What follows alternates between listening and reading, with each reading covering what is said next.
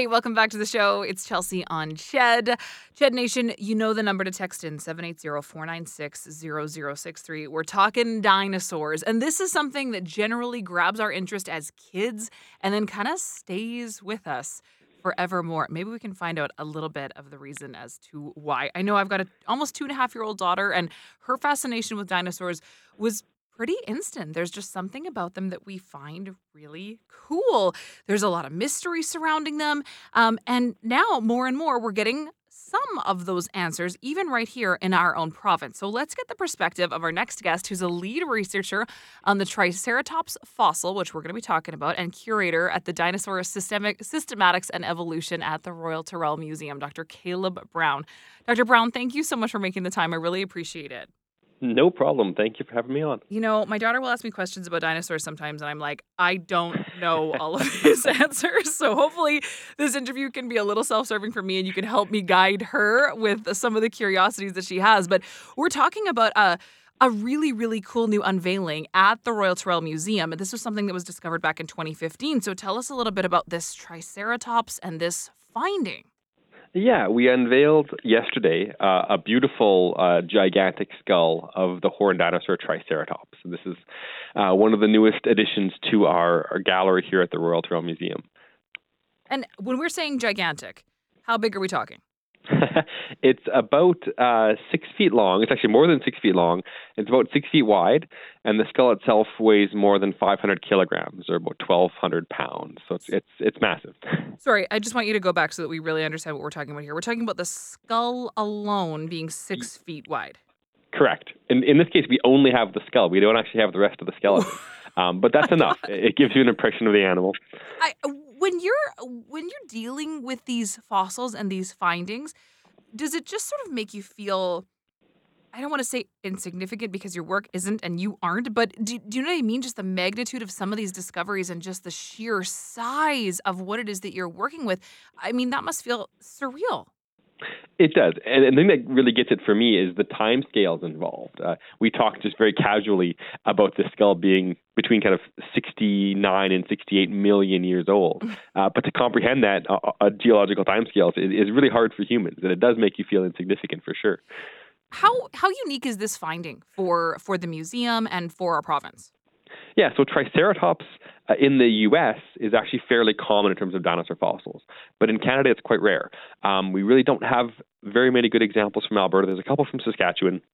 Um, but this is by far the, the best preserved and and most complete uh, Triceratops skull that we have from Canada. So we're quite proud to present it and to be able to show it to, to all Albertans. Tell us a little bit about the story of this one, Dr. Brown. Was this one discovered right here? How did you how did you come upon it?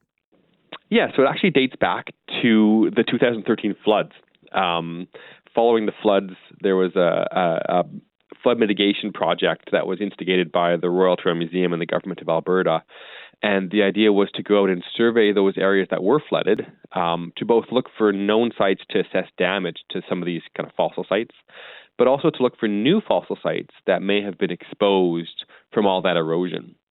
And uh, over the course of a couple of years, they found more than 200 new fossil sites and collected more than, or almost 500 uh, specimens. But the best thing, in, in, my opinion at least, that they that they found and collected was this uh, was this Triceratops skull. Uh, yeah, I, it sounds pretty incredible. I mean, even just the size alone sells it for me. The size, the timeline, as you just mentioned. I mean, I want to see this thing in person because I, I imagine that you know, videos and photos really don't do it justice. And you're someone who is curating this and curator of it. So, what is it like when you're actually looking at it in person?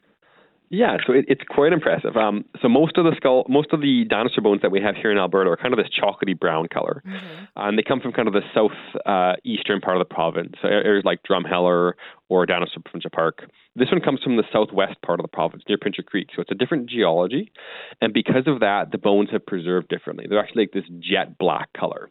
So you have this gigantic skull with these huge horns, and it's jet black. So it's actually really impressive. Um, to top it all off, we actually worked with some custom blacksmiths, and they made a incredibly uh, beautiful ironwork uh, armature that holds up the skull. Wow. So you can actually walk all the way around it and see all of the details. Uh, and the ironwork that holds it up is beautiful and is a work of art to itself. And I also want to point out that none of the uh, skull that you see is reconstructed. That's the all of the original bone that you're seeing there. So, what's the best guess as to uh, as to where it came from? The story of this dinosaur specifically. Yeah, so it would have been living uh, close to where it was discovered. Um, the environment would have been much different. It would have been much flatter. The Rocky Mountains were just kind of forming at that time.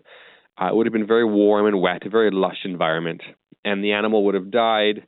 Um, and at some point, it would have got kind of washed into this river, and that's how it was actually buried. It was buried in kind of this, this river channel, and that's probably why we lost all the rest of the skeleton. Uh, the skull was just so big and massive, the water couldn't really move it, uh, but all the smaller bones got washed downstream and lost.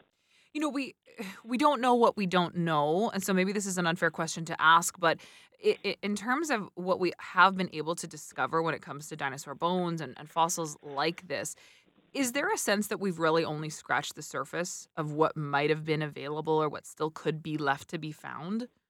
Uh, you're you're you hit the nail on the head there. Um, sometimes there's a there's a perception that we've either found all of the specimens or found all the types of dinosaurs. It's actually the opposite. Hmm. Um, we're finding new species, new kinds of dinosaurs faster now than at any period before. And we're making all sorts of new discoveries about how they lived and what they look like. We're talking about um, how they're preserved in terms of the organics being preserved. We're talking about their color. We're talking about their behavior. All sorts of things that um, we've we've learned in the last few years. Uh, so it's a very um, it's a very wide open field. There's still a ton to learn. Um, and we don't have all the answers. And that's one of the coolest things about this field. And what about how much is still potentially available to be learned here in our province? Because Alberta was pretty was pretty lush with dinosaurs roaming around, was it not? Yes, uh, Alberta has a, a, wealth of paleontological resources, especially from the late Cretaceous into the early Paleocene, so right from the kind of the last of the age of the dinosaurs into the uh, the area past the dinosaur extinction, and um, that's because it was a very lush, warm environment. It was a very nice environment for them to live in. It's also because when they died, uh, there was a good chance they could get buried because there was all this uh, sediment being laid down by these large rivers that were kind of crisscrossing the province. And the most recent reason is because we actually have some areas where um, modern rivers have cut down these deep valleys into the rocks and they expose rocks of the right age.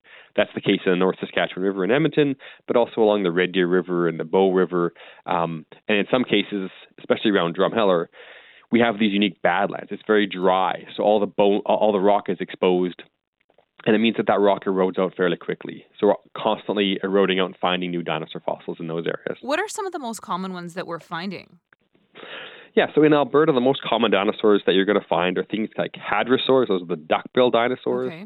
Um, ceratopsians, those are the horned dinosaurs. So uh, Triceratops is kind of the last and largest example of that type of dinosaur. And then we have the, the tyrannosaurs, which are everyone's, um, which are not everyone's, but many people's favorite, mm-hmm. um, the big, the big apex predator. And then we have a whole bunch of other things that get a lot less attention. We have armored dinosaurs. We have things called pachycephalosaurs, which are dinosaurs that have this really thick, bony skull. We had all sorts of types of dinosaurs that are closely related to birds, um, things like ornithomimids and, and, and, things that people colloquially call raptors, like Velociraptor. Um, we have a, a whole diversity. And, and keep in mind that in these ecosystems, dinosaurs are only one part of the ecosystem. We had turtles, we had birds, we had snakes, we had lizards, we had mammals, we had frogs. All of these things we find in the fossil record. They help us reconstruct those ancient environments.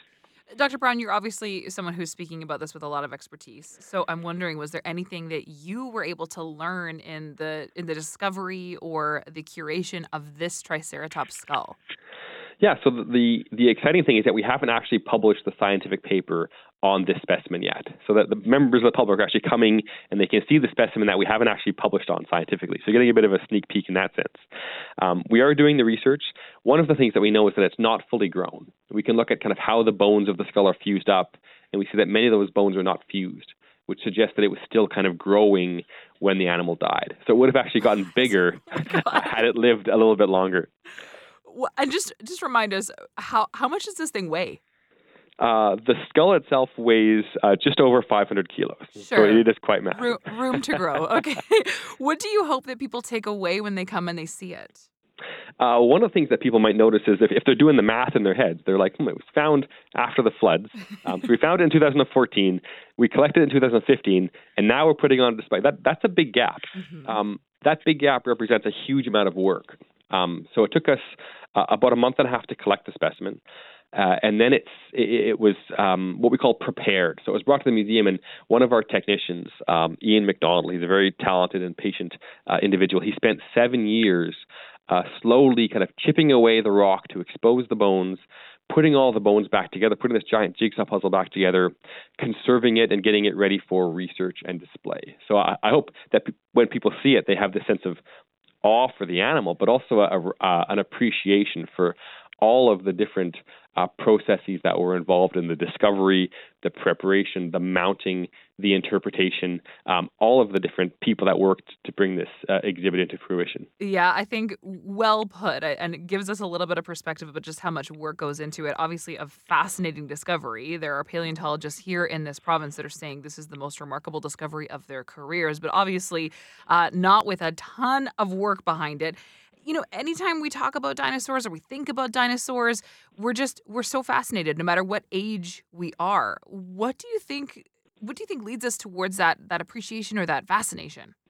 Uh, there's a couple of things. I think one of the big fascinations are that they're these kind of mysterious animals that we mm-hmm. we still don't know all the details for. So there's room to understand more. You, you don't, we don't have all the answers, right? There, there's there's still stuff to learn. And I think one of the other big factors is that they're these kind of really either big or fierce or just just just bizarre animals. And they lived so long ago and they they lived for so long uh, but yet they they went extinct except for the birds. Um, and that's a bit of a mystery to us. You have this this this amazing diversity of animals that have now gone extinct. So it really kind of it humanizes them in a bit in that they they they weren't ultimately successful and, living and and um, not alive today yeah, we're always intrigued by something that we don't have all the answers to. So I know that a lot of people are going to be really dying to check this out, myself included. Um, and it's it's open as of now. You can come and you can see it right away. Yes, it was open as of uh, about 11 o'clock yesterday. Uh, so it's one of the first gallery, one of the first exhibits that you see when you come into our gallery. Wow. Um, the museum is open um, uh, Tuesday through Sunday from 10 a.m. to 5 p.m. Uh, and we're closed Mondays except for holiday Mondays, like this upcoming holiday sure, Monday. Um, so people are encouraged to come and check out this dinosaur in person. Is it safe to say that this is your favorite exhibit at the museum? Ooh, that's a that's a tough one. Um, there's a lot of really cool exhibits at the museum. Um, this is definitely in the top. Um, there are some really cool other specimens out there, though. Well, I don't think I don't think I can pick a favorite. It's like picking a favorite kid. There's lots of good to go around and lots of interesting things to go see. You've been calling it the specimen, but there must be a nickname amongst all of the researchers and everybody who's taking care of this. Is there a nickname that you've given it? Uh, yes, it definitely has a, a, a, nickname, and I probably should have been calling it this nickname throughout. Um, its name is Callie, so it's C A L L I, and that actually comes from Callum Creek. Uh, that's the location where it was found. Uh, it's not that far from uh, Pincher Creek. It's one of the tributaries of the Oldman River there, um, and uh, we often give specimens nicknames because, uh, I mean, people like the technicians, they spend a lot of time with these specimens, and mm-hmm. calling them by their official accession number is a bit uh, is a bit boring. Right. Um, each one has a specific number, but the nicknames tend to tend to have a bit more personality. So this one is Callie. Um, we don't know that it's male or female. We don't know the sex, uh, but we've kind of given it a, a, fe- a, feminine nickname in this case. Okay, you so, knew that. That's what I was going to ask next because Callie does sound like it's a girl. it's a girl. Yeah. So we, we don't know if it's male or female, but we've given it yeah the, the feminine nickname, which I think is a great idea. Well, I can't wait to go check out Callie, and I'm sure that our listeners are dying to check it out as well. Caleb, thank you so much. I really appreciate it. no worries. Take care.